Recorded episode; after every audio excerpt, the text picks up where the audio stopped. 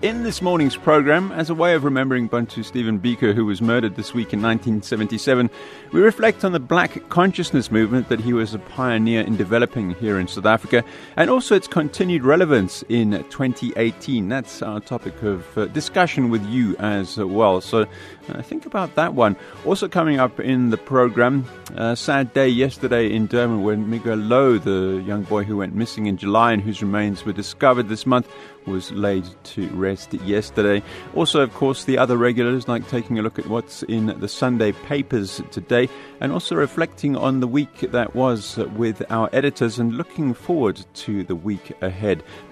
Six minutes past six Sunday morning, and Stephen Kirker filling in on the program this morning. And of course, it is SAFM Weekend View. And uh, the conversation we're having with you today uh, specifically, this question um, asking you if black consciousness is what is missing in our politics today. The reason we're asking you this is that we're remembering uh, Bantu Stephen Biko, who, of course, was uh, one of the pioneers of the black consciousness movement in South Africa. Uh, something which was inspired, actually, by uh, thought, best thought which was taking place in America at the time, and uh, sort of led by people like the American teacher um, W.B. E.B. Du Bois, who spoke and had recognized a double consciousness on the part of the American people. Of course, in America, there was a very divided uh, population between uh, the African Americans and uh, the white Americans. And in fact, a large part of that remains today. I was watching um, insert yesterday, which spoke to the fact that while society is ostensibly combined and integrated, there are these undercurrents which remain in 2018. This is America, which went through a transition long before we did.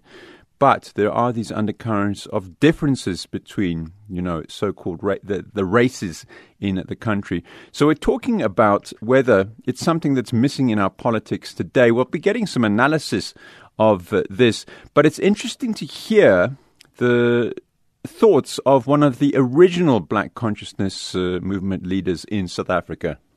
I want to draw your attention to the fact that we are far from achieving one of the fundamental goals of Steve Biko one Azania, one nation.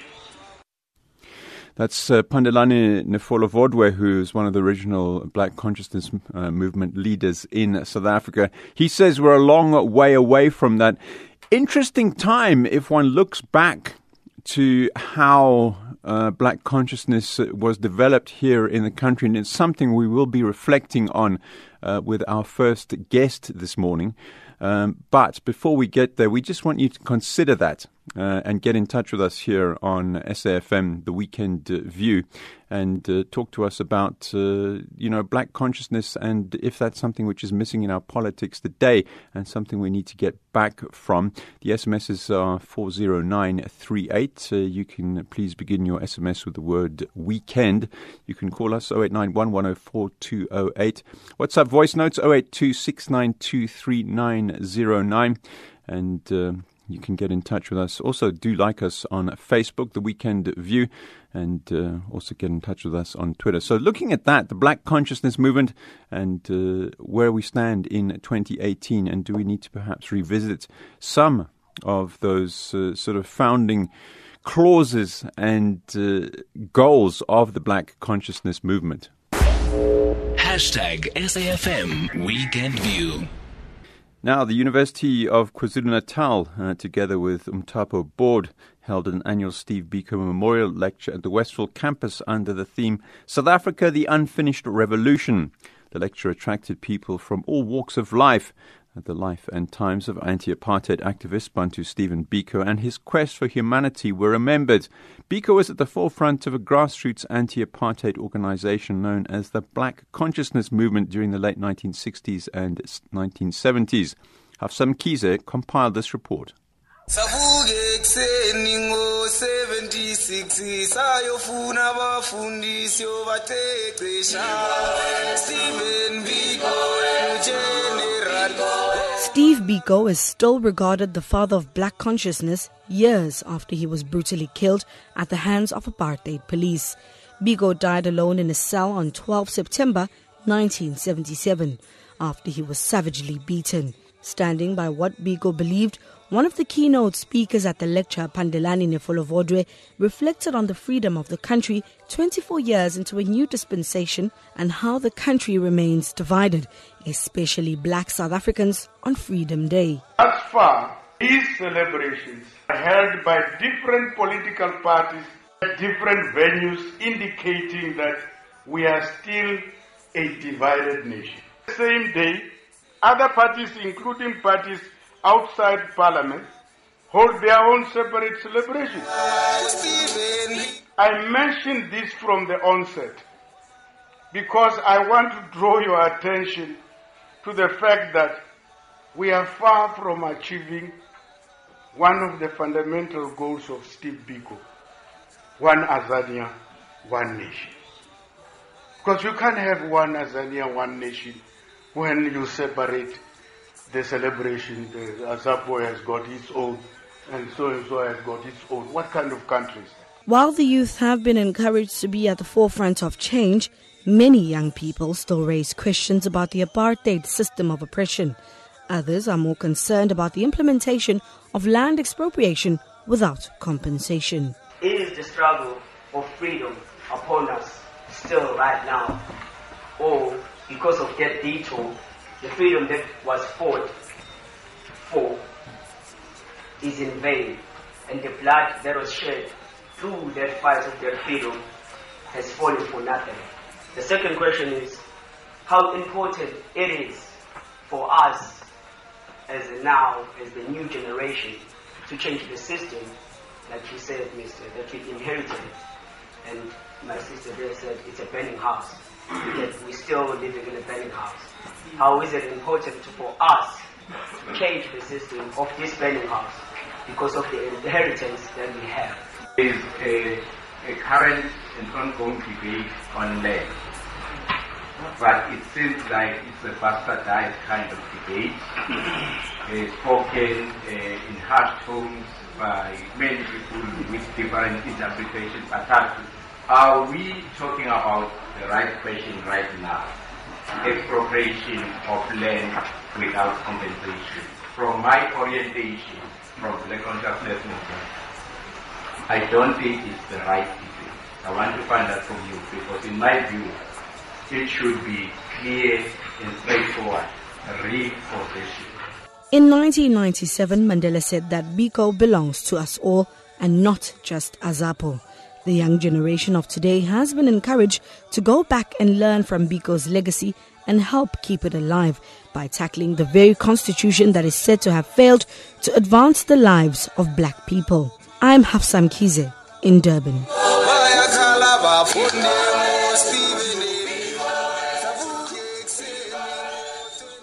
Short reflection on uh, Steve, Stephen Biko and, of course, the Black Consciousness Movement. We're going to speak about this uh, in some greater detail, and also, of course, try and unpack um, what role Black consciousness and uh, the movement has in 2018, and to speak about uh, it as a philosophy and uh, other relevance. Uh, we're joined by the Professor of Public Affairs at Tshwane University of Technology, Mashupye Maserumule.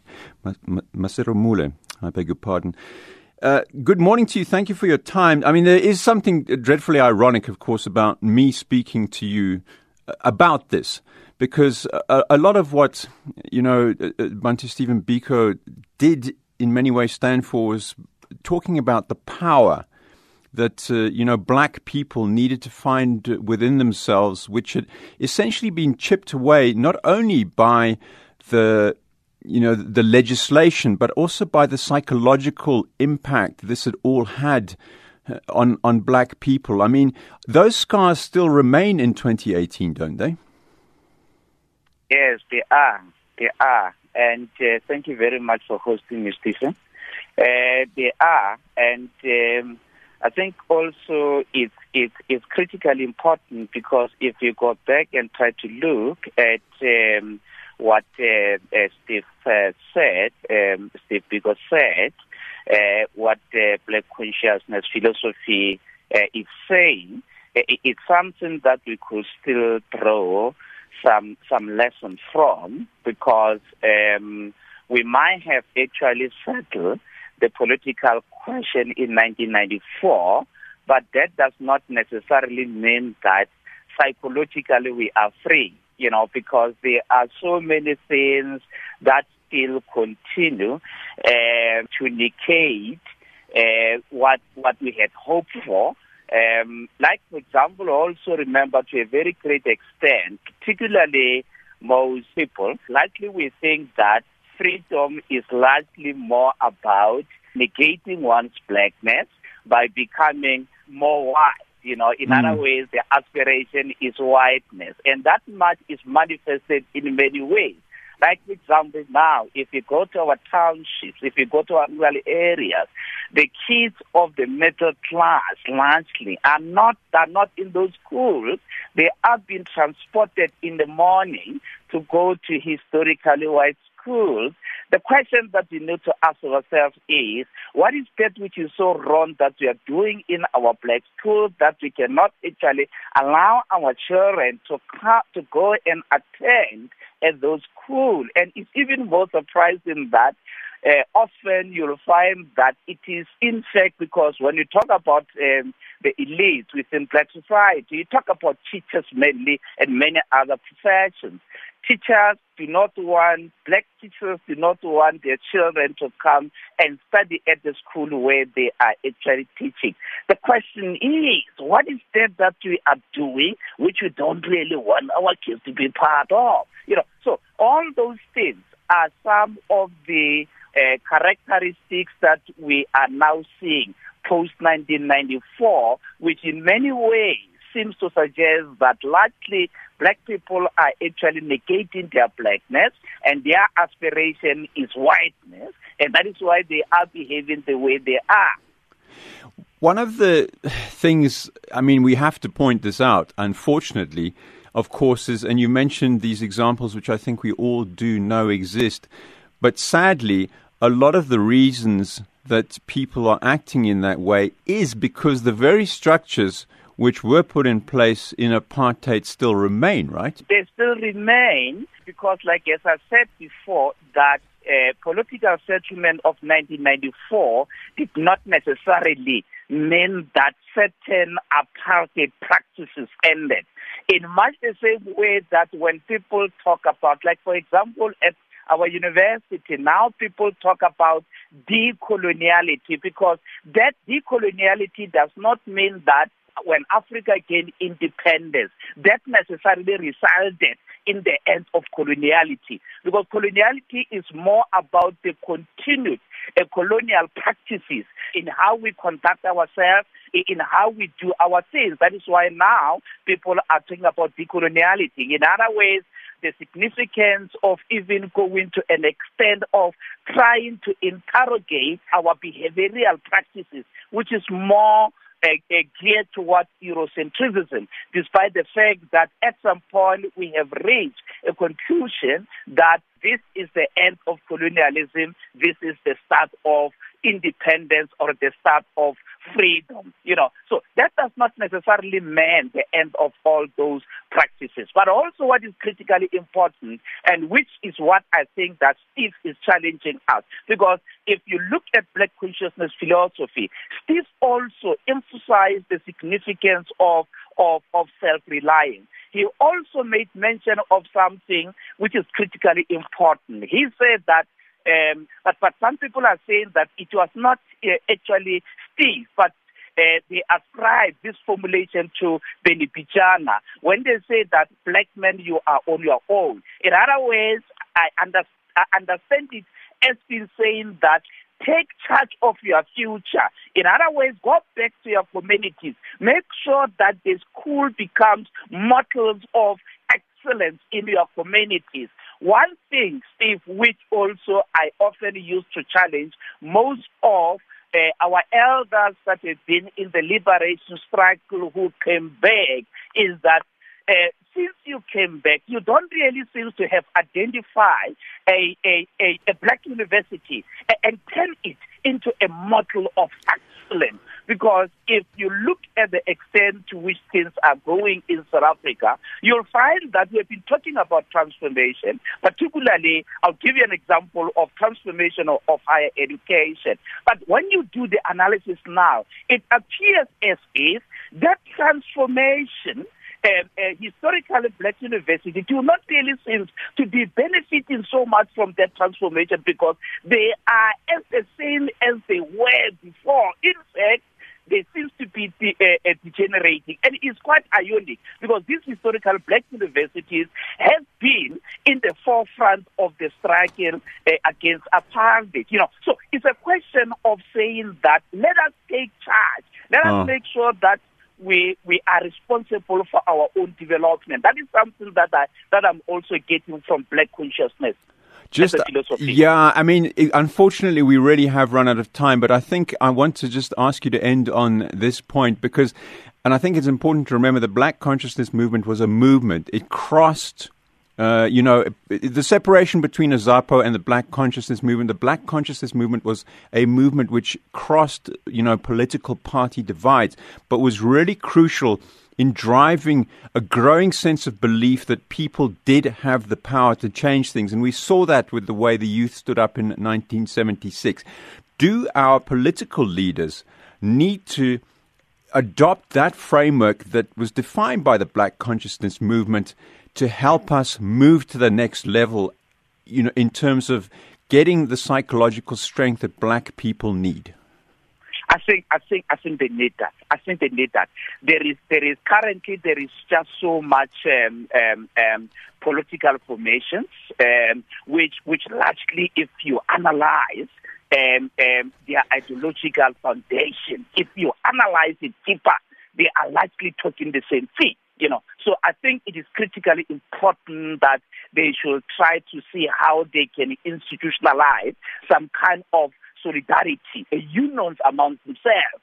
Because at the end of the day, I think all what we want to achieve is the same thing. So now what is the point of being so divided? Indeed, I think Steve Biko's Black Consciousness philosophy provided a framework, uh, uh, uh, the framework of unity, you know, because indeed it was a synthesis of all uh, political efforts, all uh, uh, um, uh, political uh, activism that sought to try and confront the apartheid system. So, indeed, I fully agree with you that perhaps it is important that our political formations in South Africa should start to realize that we are now confronted with this challenge. It's a challenge of, of, of poverty, the challenge of unemployment, the challenge of inequality. How can we uh, try to work together to make sure that we change uh, the status quo because much of what we are seeing now is contestation, which is in most instances is just uh, contestation or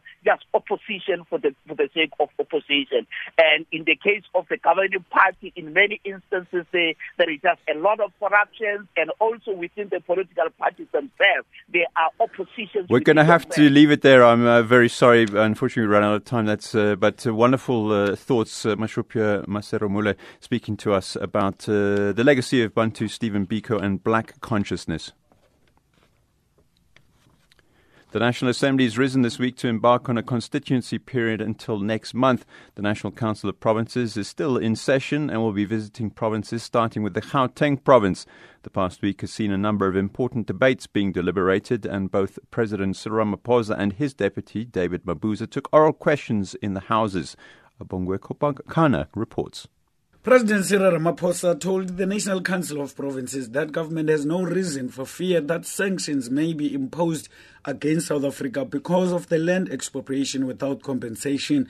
Ramaphosa said government is prepared to deal with the consequences should it happen that sanctions are imposed. We have no reason to believe that any country would impose sanctions on South Africa for any actions that we take, actions that are constitutional, that are lawful, and consistent with international law. I discussed the issue of land reform with the UK Prime Minister, Theresa May, during her working visit to South Africa on the 28th of August. She welcomed the way in which we are approaching the land issue and understood that land reform could, in the end, unlock investment opportunities as long as it remained legal and transparent and was the product of a democratic process. The majority of the opposition parties in the National Assembly have opposed the passing of a resolution to pay pension and medical aid benefits to former President Jacob Zuma. The recommendations of the Independent Commission for the Remuneration of Office Bearers were, however, passed with 97 members in agreement, while 95 were opposed. It also provides for his widow or widows to receive pension equally to half of his annual salary upon his death. ANC Chief Whip Jackson Mthembu introduced the motion. Resolves that A, in terms of Section 25A of the Remuneration of Public Office Bearers Act, number 20 of 1998, upon the President's retirement from office, with effect from the day following the day that he vacated office, a taxable pension benefit be paid to him equal to 100% of the total annual remuneration, salary, and allowance payable to him the day prior to his retirement. They denounced Zuma and recounted why he was bad for the country. DA Chief Whip John EFF Sam Matthias, and Corné Mulder of the Freedom Front Plus. This is a constitutional delinquent who has compromised not only this parliament, but compromised the office of the presidency and compromised the constitution of the republic. The House also debated other important urgent matters of public interest, including the recession. DA leader Mmusi Maimane brought a motion to debate what is called a technical recession. Maimane is of the view that until policy changes are made, the country will continue to experience poor economic growth. I want to propose, honorable members, if we're going to get through this recession, we need to swap the outdated policies of the ANC and take on 21st century future focused ideas that will be brought forward by the DA. This is where we've got to go. That's uh, Mmusi Maimane, the leader of the Democratic Alliance, ending that report by Bongwe Qobokana. It is now 29 minutes to 7. Stephen Kirker in for Elvis Presslin here on uh, SAFM Weekend View. Let's go back to Jwalani Tulo for the news headlines. Thank you, Stephen. Making headlines, KwaZulu-Natal police are still searching for a four-year-old girl and hijackers who abducted her inside her father's vehicle in Pinetown, west of Durban, yesterday. Still in KwaZulu-Natal, an IFP district leader has been killed. At this stage, it is believed that he was killed in an ambush between Estcourt and Ladysmith after a party meeting. And finally, a man in his 20s has been killed by a shark while surfing off the coast of the U.S. state of Massachusetts. I'll have details at 7. Hashtag SAFM Weekend View. And let's look at the, the Sunday newspapers. Yeah, there's a fair amount of reading matter for a Sunday, as of course you'd expect. Let's uh, first of all look at City Press.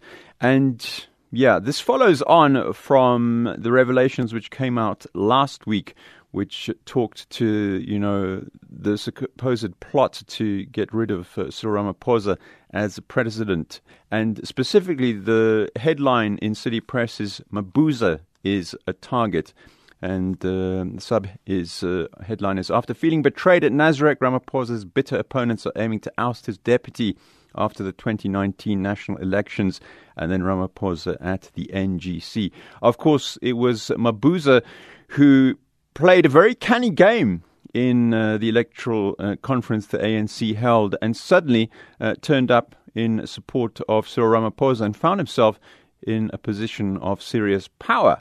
And of course, with the way succession works in the ANC, then the next position will be president of the ANC for Didi Mabuza. But now this story uh, talks to the fact that maybe this is part of the plot uh, to weaken Cyril Ramaphosa is by removing David Mabuza. And of course, there was a build up to the time uh, ahead of that conference where it was thought that Mabuza was going to come down on the other side, so to speak. So maybe uh, there's a question of uh, a feeling of betrayal. So you'll have to read the story to find out exactly what is behind that. None of the newspapers really, well, some of them are, are ignoring the fact that the Springboks picked up a great victory against the All Blacks yesterday. On the front of the City Press, there is uh, um, headline is Take That, and it's got a fantastic picture of Cheslin Kolbe celebrating after scoring a try. Now, the Sunday Times, ace in a hole. Ace Magashule, well, it hasn't been a good week for him, but he continues to sort of live a charmed life and uh, seem unaffected by the fact that he's been linked A to that plot, and B, he was uh, put in his place yesterday when the ANC, in response, he had to eat humble pie over saying that the ANC was going to protect SABC employers. Yes, that's us here, um, because that obviously went against the the practices, in fact, which were announced early in the week for government, and of course, the SABC is not a government institution, but it is a, uh, one of the quasi-governmental in uh, governmental institutions, um, and of course is in a big financial hole to hold on to its staff members. At the bottom, this is an interesting one. Uh, money catches DA offside, wants to succeed. Helen talks to the fact that uh, Maimane has nominated himself as the Western Cape Premier. The other one, uh, which I'm particularly interested in, is uh, the big story which says Zuma pressure paid Hlaudi's bill. That talks to the legal bill that Hlaudi Motsoeneng incurred as a result of his uh, disciplinary process and the legal bills related to the SABC 8 and how those were paid. And uh, the suggestion is from the story that there's a link between where that money came to pay that bill and the former president. Other things to look out for. Loud and proud, the meaning of this of Serena Insight. Aboard the gravy, plane ministers' wives lap up the high life. In Rapport, well, yeah, hardly surprising given the report, the whole front page is about the Springboks. Fat Sua. Um, the same picture of um, Cheslin Kolbe, but draws attention to the fact that Pieter-Steph du Toit drew was one of the standout performers for the Springboks, and also their subhead suggests that there's hope for the World Cup in 2019. In Sunday World, there's a, a very delicious pr- picture as you'd come to expect. Uh, Malema sues ANC Youth League, an interesting one because they say um, he's been linked to um, well, he's claiming defamatory statements were made against him. You read that to find out. And Sunday Sun, uh, Theo gets sexy. Nyatsi, singer's marriage uh, runs out of love potion. Uh, talking to well things going wrong on the domestic front. It also uh, leads you to a story on page five. Ladysmith Black Mambazo founder not well, uh, talking to founder member Joseph Shabalala and his health issues. Twenty four minutes to seven. Hi, I'm Kumi Naidoo, the Secretary General of Amnesty International, and you're listening to SAFM. SAFM. And it's now time for another edition of Unedited. We start the week with ANC Secretary General Ace Magashule, who we've been speaking about, rubbishing reports that there are plans by some party officials to remove President Cyril Ramaphosa from office. The Sunday Times newspaper reported that Magashule attended a secret meeting at a hotel in Durban with former President Jacob Zuma, former Northwest Premier Supra Mahumapelo, ANC Women's League Secretary General uh, Matuba, and KZN ANC Youth League Secretary Tandu Olo Sabelo, plotting to oust the president. Earlier, I spoke to Ranjeni Munusamy, the associate editor at Tiso Blackstar, about her top stories of the week and the week ahead. Uh, well, Stephen, there are several uh, major stories this week. The one was uh, the fallout from uh, the Sunday Times uh, lead story last week, which was uh, the meeting that was held in Durban at the Durban Hotel. Between the ANC Secretary General Ace Magashule and um, former President Jacob Zuma, and which the former Premier of the Northwest, Supra Mahumapelo, also attended. And you saw this spectacular denials from the ANC in the early part of the week, and then later in the week, a confirmation by the ANC Secretary General that he did in fact meet the, the former president. And I think that, uh, you know, our, our story basically reflected that uh, that there is some unhappiness amongst um, people in ANC branches with the outcome of the, the ANC's Nasrec conference and that there could be some sort of plot to unseat President Cyril Ramaphosa. I think the ANC's handling of this matter was quite interesting to observe in terms of how they first denied it and then um, confirmed parts of the story. Um, but there is still a denial that um, that there's a plot against the president. But I think it is reflective of the turmoil currently within the ANC and why there is so much um, political instability in the organization and the inability to kind of move forward in, in difficult political, social, and economic time, times. So I think that was um, one of the, the major stories of the week. The second was um, the State Capture Commission of Inquiry. Um, and uh, we saw there early in the week that um, an official from the Treasury gave evidence to Judge Raymond Zondo, um, which basically detailed the payments from uh, the Government Communication and Information System to the New Age and um, Infinity Media, which was the holders of ANN7. Um, and you saw these um, exorbitant amounts of money being paid uh, to the Gupta-owned media companies. And we also saw that the payments listed from uh, provincial governments, and from there we were able to see that the Free State government paid the largest amount of money, 79 million rand, to the Gupta media companies. And I think that we are getting a clearer picture of how state capture was executed um, in real terms, in terms of the, the payments that were actually made to Gupta-owned companies. And then later in the week, we had um, Judge Raymond Zondo delivering a judgment on the application by the Gupta brothers and Duduzane Zuma to cross-examine witnesses that have already come before the commission. And basically, Judge Zondo decided to dismiss the Gupta application because they were not prepared to physically appear before him uh, they offered to testify via video link, and he was concerned that he would have no jurisdiction uh, over the Guptas because they were outside the borders of South Africa. So if they misled him, if they gave him false evidence, he, there was nothing he could do about it. But also he said that by allowing them to do this, he was he was creating two types of witnesses. You know, witnesses were were able to to subject themselves to the rules of the commission, and then the Gupta brothers were were not willing to do that because they claimed that they would be arrested if they came back to South Africa. And he says that, that this was not a, a lawful reason.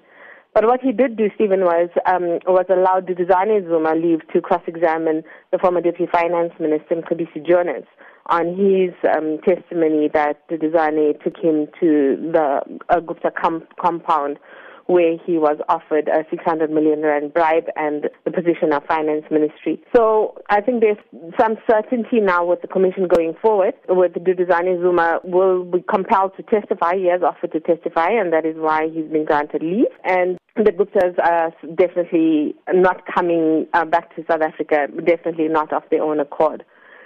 And then, Stephen, I think the third major story of the week was the crime stats.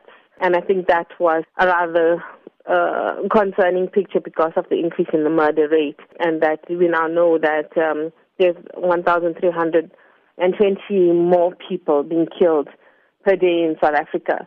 And uh, you saw the police minister, Bheki Cele, put his head on the block and the, the heads of his senior management on the block to say that this was unacceptable and that they aim to improve um, the security situation in the country certainly by next year. Let's talk about. I mean, the first two stories uh, do have this huge link, of course, in that they involve the former president and what took place during his presidency.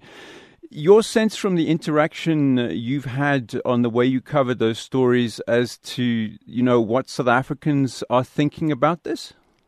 Well, I think that um, you know at the get go, uh, many South Africans were concerned about the length of this inquiry and um, the amount of money that is being spent on it. But I think that we are already beginning to see the value of it because the one thing that's happened or not happened over the past few years, Stephen, is that there has not been any form of accountability for um, what what happened, what occurred during the Zuma administration.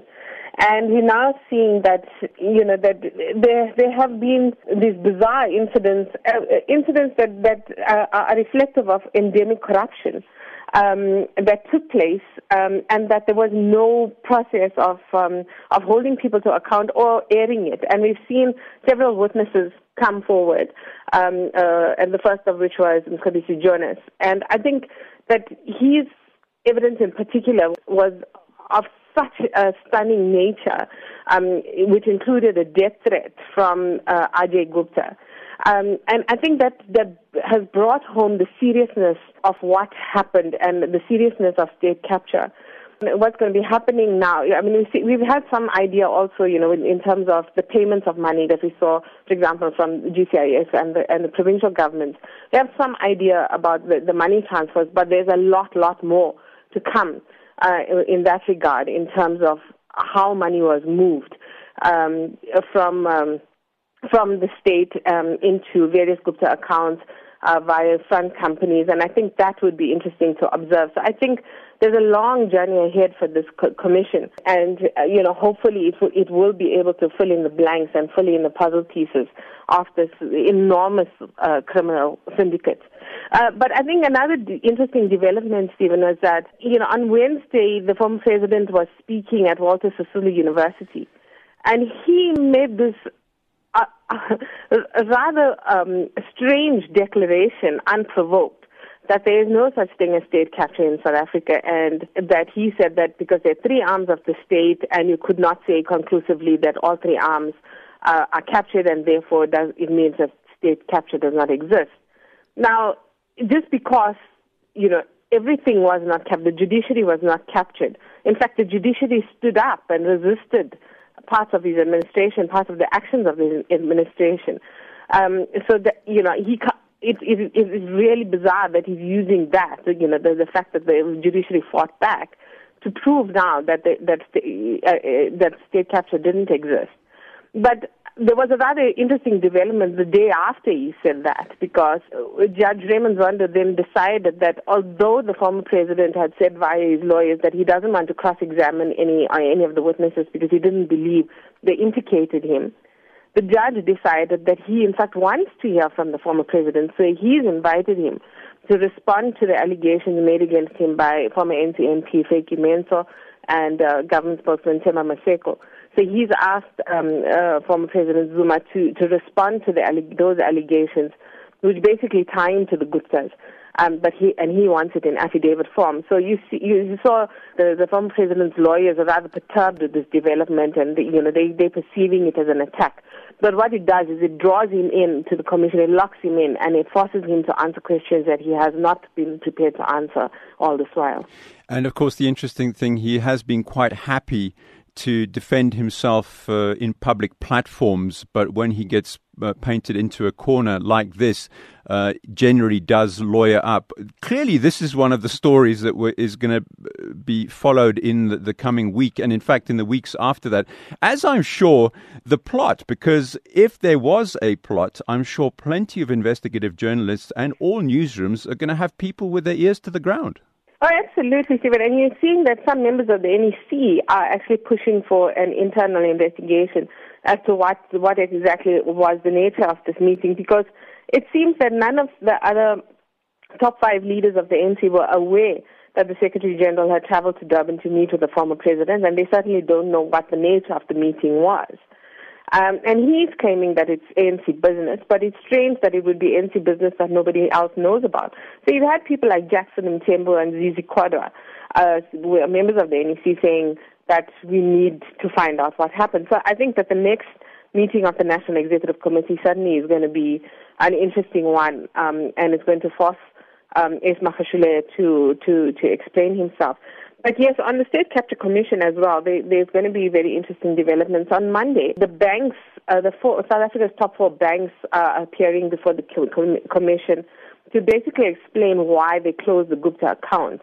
Now, you remember that early 2016, the Guptas, uh, you know, had, had tried every means possible to, to pressurize the banks to reopen their accounts. And, but we never really heard from the banks as to why the accounts were closed. And there was suspicion of money laundering, but we never really knew. I mean, it's an unprecedented step for all four banks to take the step to close all the accounts of the, uh, of the Gupta family members and the companies. So th- they will be appearing before the commission this week, and I think that for the first time we'll get some idea of what exactly the Guptas were doing. Ranjeni Munusamy, Associate Editor, Tiso Blackstar, uh, speaking to us about her top stories of the weekend. Uh, now we're joined by Mahlatsi, uh, who's the political editor at News 24. And of course, as I was discussing with uh, Ranjani, clearly plenty of life in uh, these stories, which has been reflected in uh, the newspapers and, uh, in fact, the content you have on News 24 today. But uh, good morning to you, Mahlatsi. For you, the big stories this week? Uh, good morning. Um, uh, the big stories uh, this week obviously have to include uh, the the aftermath of that Sunday Times uh, story that was talking about a meeting that um, was held by senior ANC leaders uh, and who were plotting to oust uh, President Cyril Ramaphosa. I mean, obviously, you saw how the ANC reacted to that story, but also later admitting that the meeting uh, did happen. The, uh, the Secretary General of the party admitting that the meeting did happen, even though he has different interpretations of what uh, the agenda was about. But the meeting obviously happens at a time when we had all been reporting about uh, a push within the ANC to try and have an early NGC, a National General Council, which would have some powers to uh, remove the sitting president, speaking to the divisions that are still within uh, the party, and of course the decisions by um, Deputy Justice uh, Raymond Zondo at the State Commission that um, those that uh, that uh, allowing for cross examination and asking for President Jacob Zuma to also give his side of the story. Yeah, and of course, interesting that this then moves on because there are many ways to get what you want, and now we understand that a way to to help you know move things along from that point of view, of course, is through David Mabuza. In terms of in terms of uh, you, the way this so-called uh, the, the, plot within the, the, ANC to you know if there is one on the one hand to to remove the uh, oh. Ramaphosa and you know and perhaps chip away at this support uh, through DD Mabuza. David Mabuza remains a very central figure within the ANC. Remember, it was uh, him uh, that uh, led that so-called unity uh, slate at the Nasrec conference, and at the end, it's what we saw uh, in terms of the outcome of the elective conference, where you had a mixed bag uh, in terms of the different slates that were contesting there at that conference. And we understand that he remains that powerful because there are those within uh, uh, the camp that supported um, Dlamini for the presidency that are still very bitter that at the end uh, the Mpumalanga votes were split leading to her loss and um, him making it as deputy president, but some of the candidates that they were supporting on the slates not making it. But of course, key of them being Nkosazana Dlamini So he remains quite a powerful force within because of what he sways. He still has some power also in Mpumalanga. We must also remember that, you know, power within the ANC still remains in the provinces, and some of the leaders, though they are at national level, uh, a lot of them still have control over the provinces with their people that are very close to them elected to replace them, and that is the case in Mpumalanga, that is the case uh, in the Free State. Uh, but also with some of the provincial uh, conferences that we have seen, we've seen both slates emerge at uh, the elective conferences. So we're not quite sure if, if we were to go for an NGC, what that outcome might be. But the most critical one right now is the National Executive Committee. And if you look at recent decisions like uh, the decision to oust uh, or to disband the Provincial Executive Committee Northwest, gives you an, an idea that, you know, Ramaphosa still has sway within uh, that NEC. We know that it was always, uh, you know, very fairly balanced between the different slates. But over time, we've seen or we've gotten an impression that the Ramaphosa camp has actually uh, achieved some power within that NEC, which would be the one that would have power to decide on the future of the party. Well, uh, the other thing which, of course, comes up is there seems to be, I don't know if there's confusion or there's uh, push and pull within what's going on at the NEC level, but of course, in the same week that uh, the finance minister has said you know, the government itself has to trim fat and try and lower the wage bill. We also have had uh, the story of the SABC, which everyone knows is in dire financial straits, and them having to say, we have to do something about our wage bill as well. Then Ace Magashule, who, of course, a senior figure in the ANC, stands up and says the ANC won't allow this to happen. But a few hours later, he has to go back and say, well, I may have got that wrong. I think it was quite important for the SABC to release a statement to assert its independence and to actually uh, make sure that it says to the ANC that, you know, you are not in charge of us. That was quite important, especially given where we come from with, uh, in recent times where, uh, you know, there were people within the SABC that were quite close to the governing party. So I think it was important, quite important uh, in that regard. And also, you know, for politicians tend to say things uh, that are not well thought out. They are not inside uh, an institution like the SABC. And they don't understand whatever the challenges that are being faced at the ANC. And to say we will not allow it when you're not uh, privy to the situation is, is, is, is, is, is actually just politi- politi- uh, just politicians being politicians. But I think it is quite sad what is happening at the SABC, and it is an aftermath of the mismanagement that we saw in the past four years. Um, you know, for a very long time, uh, there were warning signs of uh, the wage bill that uh, was just kept on increasing. And when you don't have revenue coming in, it's very difficult to sustain it. But I think also, as SANEF, we have been talking about it within our organization. And, you know, our main concern, obviously, is that the SABC needs to be able to deliver uh, on its mandate, especially uh, within the news division. And it is important that um, even as the SABC goes on that process of cutting off staff, news uh, continues to implement what is expected of them. I mean, we've seen quite worrying signs, for example, on SAFM, where we've cut current affairs for uh, in, in favor of talk. And we know that we are going towards a very important election next year.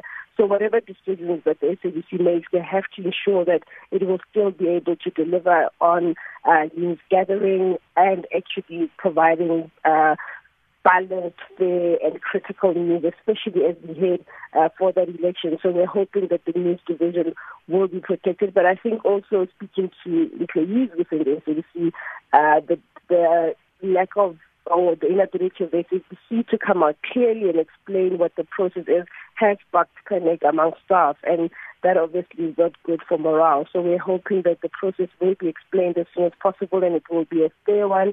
But more importantly, we hope that it will not affect its mandate to deliver. Well, in terms of that mandate, and of course you have uh, insight because you were here for so long. I mean, in th- 30 seconds, what does the SABC and the newsroom need to do to, to, to get back to a position where it's delivering things efficiently? Because my sense is on the inside that perhaps we aren't as efficient as we could be. Look, I think it's, it's going to be a process. There is obviously places perhaps where there could be redistribution of skill. Uh, that that that that always needs to happen as an institution. You have to look at what is happening uh, worldwide, what is happening nationally, so that you keep your uh, news offering fresh, competitive, and you have a team of uh, motivated workers. Obviously, a, a talk around Section 189 is going to affect morale in the coming days, but I think the important thing is to ensure that you have an energized team that understands its role and its important role in South Africa of delivering the news. I mean, there's no other platform as big as the SABC. There are people who still only rely on the SABC for their news gathering. And I think to re-energize uh, the newsroom, that would be uh, number one for me. Uh, Mahlatsi Mahlase, who's political editor at News 24. All the very best, of course, in your, your new uh, appointment as the Eyewitness News uh, group editor in chief. You're back in radio. I think that's probably where you're, you, you maybe you've d- discovered that that's where you're happiest. So welcome back to that, and thank you very much for speaking to us on a Sunday. Thank you very much. uh, excellent stuff there. Uh, we'll leave it there as far as unedited is concerned because we want to get through some of your comments on black consciousness uh, in Facebook. Uh, Hosi Makatuka says, What is missing is African consciousness. We, uh, Who are we as indigenous uh, Africans? Um, this one doesn't. Oh, Bibi Mia says, uh, Jumbo Africa, uh, Sunday, sweet 16 September. Happy people around as the mighty Amakhosi and the Buccaneers record big wins. Uh, yes, happy in Soweto. The Boks beat the All Blacks. Congrats, Captain Kolisi and the team. Moving South Africa forward, have a super duper splendiferous Sunday. Long weekend ahead. Bry, the beloved country. I'd forgotten about the long weekend. R says uh, on SMSs, SA have a black majority. How ready is majority to strive for excellent? Use best practice regardless, not pull all down because of black anger. This one unsigned says absolute decoloniality is unachievable as long as we communicate in the colonial language. Uh, William Christiana says black consciousness used to be relevant during apartheid, but now when we have to strive for social cohesion, black and uh, white.